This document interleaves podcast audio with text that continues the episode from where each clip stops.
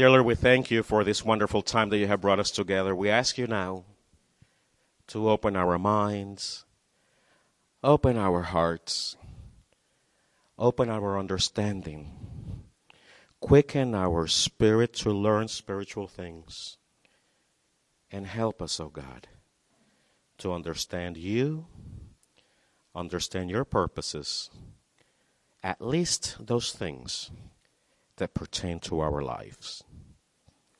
Through Christ our Lord. Amen. If you have your scripture, I would like to invite you to go into the first book of the Bible, which is what? Well, that's if you are thinking about it chronologically. But one of the first books that was written in the New Testament was Thessalonians. But yeah, I said the Bible, so let's go to Genesis. Genesis, we're going to read in chapter 2, and we're going to continue from chapter 4 through chapter 8. Now, if you realize in the book of Genesis, which is the beginnings, in the first chapter, we have a narrative story on how God created everything that we see and some of the things that we don't see.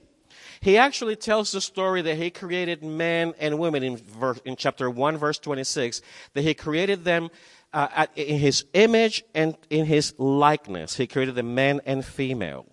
In chapter 2, we have a second narrative of creation. We have a second story of creation, and it goes a little bit into more details on what exactly happened to that humanity, that first men and women that God created out of the soil of the earth. And let us read in chapter 2, verse 4. This is the account of the creation of the heavens and the earth. When the Lord God made the earth and the heavens, neither wild plants nor grains were growing on earth, for the Lord had not yet sent rain to water the earth. And there were no people to cultivate the soil. Instead, springs came up from the ground and watered all the land. Then the Lord formed man from the dust of the ground. He breathed the breath of life into the man's nostrils, and the man became a living person. Then the Lord planted the Garden of Eden in the east, and there he placed the man he had made. Now I'm going to read from First Thessalonians as Paul is writing to a church that is persecuted, to a church that is experiencing near death, to a church that is experiencing despise and prejudices, and yet he demands the same kind of love as in the first love. First Thessalonians chapter 5 verses 12 through 23. Dear brothers and sisters, honor those who are your leaders in the Lord's work. They work hard among you and give you spiritual guidance. Show them great respect and wholehearted love because they because of their work and live peacefully with each other. Brothers and sisters, we urge you to warn those who are lazy, encourage those who are timid, Take tender care of those who are weak. Be patient with everyone. I got to read that myself again. Be patient with everyone. See that no one pays back evil for evil, but always try to do good to each other and to all other. Always be joyful. Never stop praying. Be thankful in all circumstances. For God, for this is God's will for you who belong to Christ Jesus. Do not stifle the Holy Spirit. Do not scoff at prophecies, but test everything that is said. Hold on to what is good. Stay away from every kind of evil. Now, is very interesting now. Now, may the God of peace make you holy in every way. may your whole spirit and body and soul be kept blameless until our Lord Jesus comes again. This is the word of the Lord. It is fascinating that many of us go through life and we experience life not really knowing the purposes of God in our lives. God did not make humanity, whether it was Adam and Eve, which is in this second chapter, or whether it was humanity or humankind, which is described as in the first chapter. You know what? It doesn't really matter. What matters is that God created us. What matters is that God is a God who, in His infinite wisdom, decided to share God's love with creatures that He wanted to create similar to God. At Georgia Tech down here, a group of scientists decided that they were going to challenge God. And they said, We're going to create men ourselves. We don't need God. So they send a message to God and said, Hey, we Georgia Tech people are going to join together with other universities and we're, go- we're going to create humanity. We're going to create a human being. We're going to make a human being. So God came from the heavens and he said, What's the name of the stadium in Georgia Tech? Sanford? No, what's the name of the stadium? Bobby? So Bobby Dodd. So he sat at the Bobby Dodd Stadium, obviously taking probably most of the of the of the pews there. He sits down, and the and the scientists began to go down to the field, and but the Lord noticed something. They knelt down and they began to gather some of the soil that's in the field. And the Lord said, uh, uh, "Stop right there. You got to create your own soil too." He didn't let him do that. But God created us, but then God did something very, very unique. He decided to breathe in you and me. And the scriptures, and God breathed into humanity, and that, li- and that person, that thing, that blob of clay became a living person. But we know the story that the living person, I mean, the God quality life, they had the quality that God of God of life that God has. They had the essence of God, God's self within them. They had no issues with health. I don't even know if they counted their birthdays. Why? Think about it. They didn't have to count birthdays. They had the life of God, which was eternal. They enjoyed the freedom. They enjoyed what you and I have not enjoyed yet. And they were not satisfied. So they did what they did. And what did they do? Uh, they basically broke the law and did their own thing. The story tells us that the woman took the fruit and, and, and forced the man with a knife to eat it.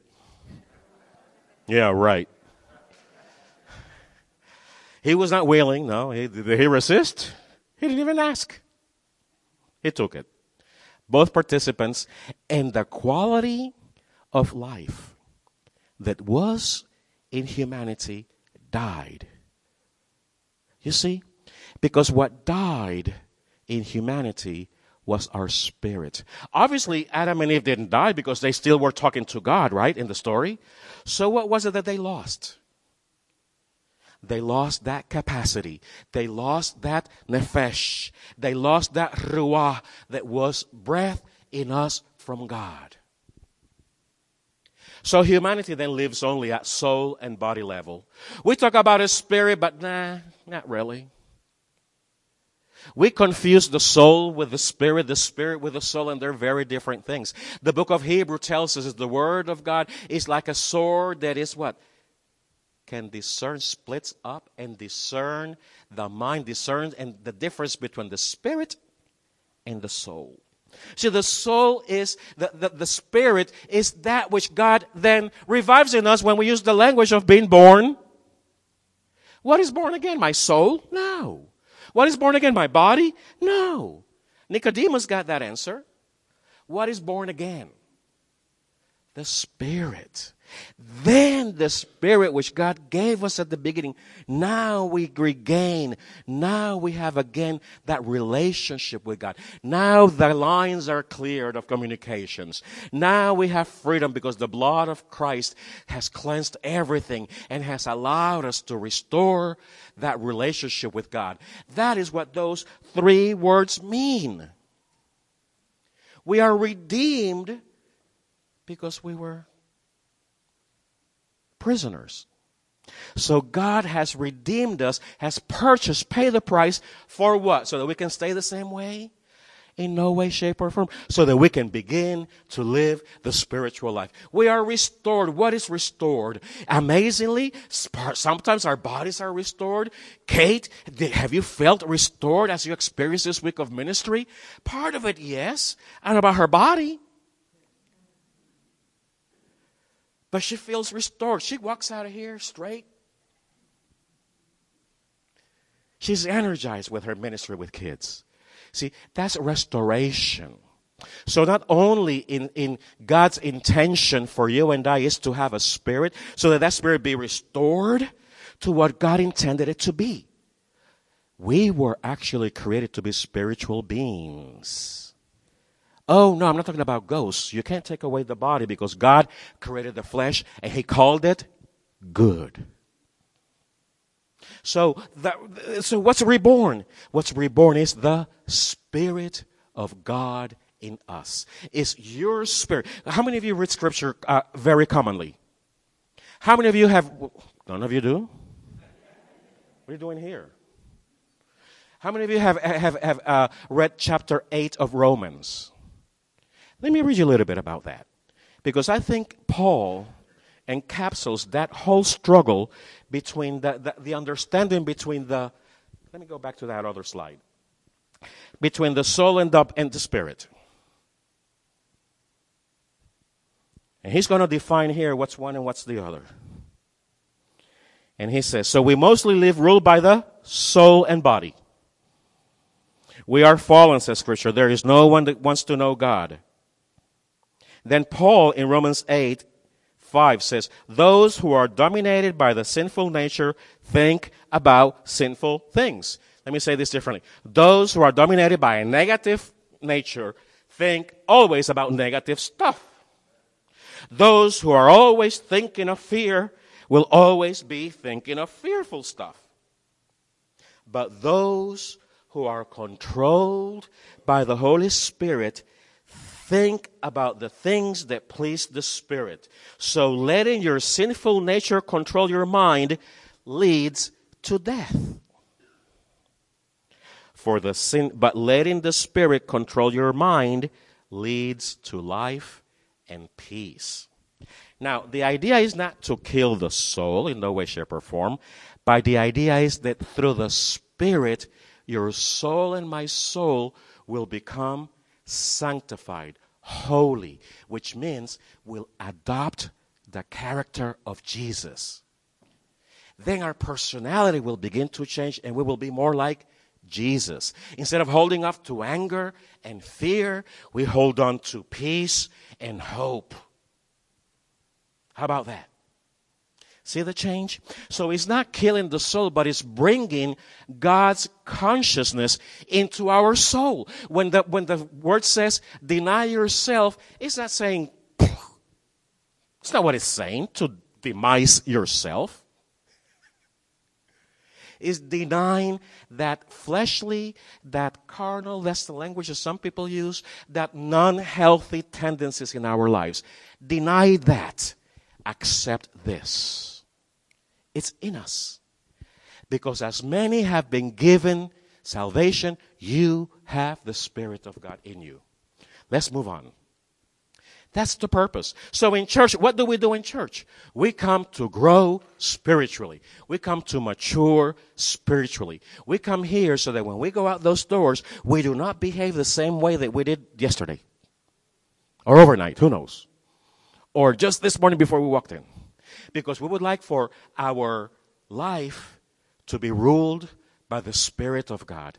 And we would like for our feelings, our finances, our relationships, our entire life to be ruled by the kingdom of God, which is always good, positive, and healthy. Is that right? Remember those words from camp? We do everything that is good, that is positive, and that is healthy. Do you get it?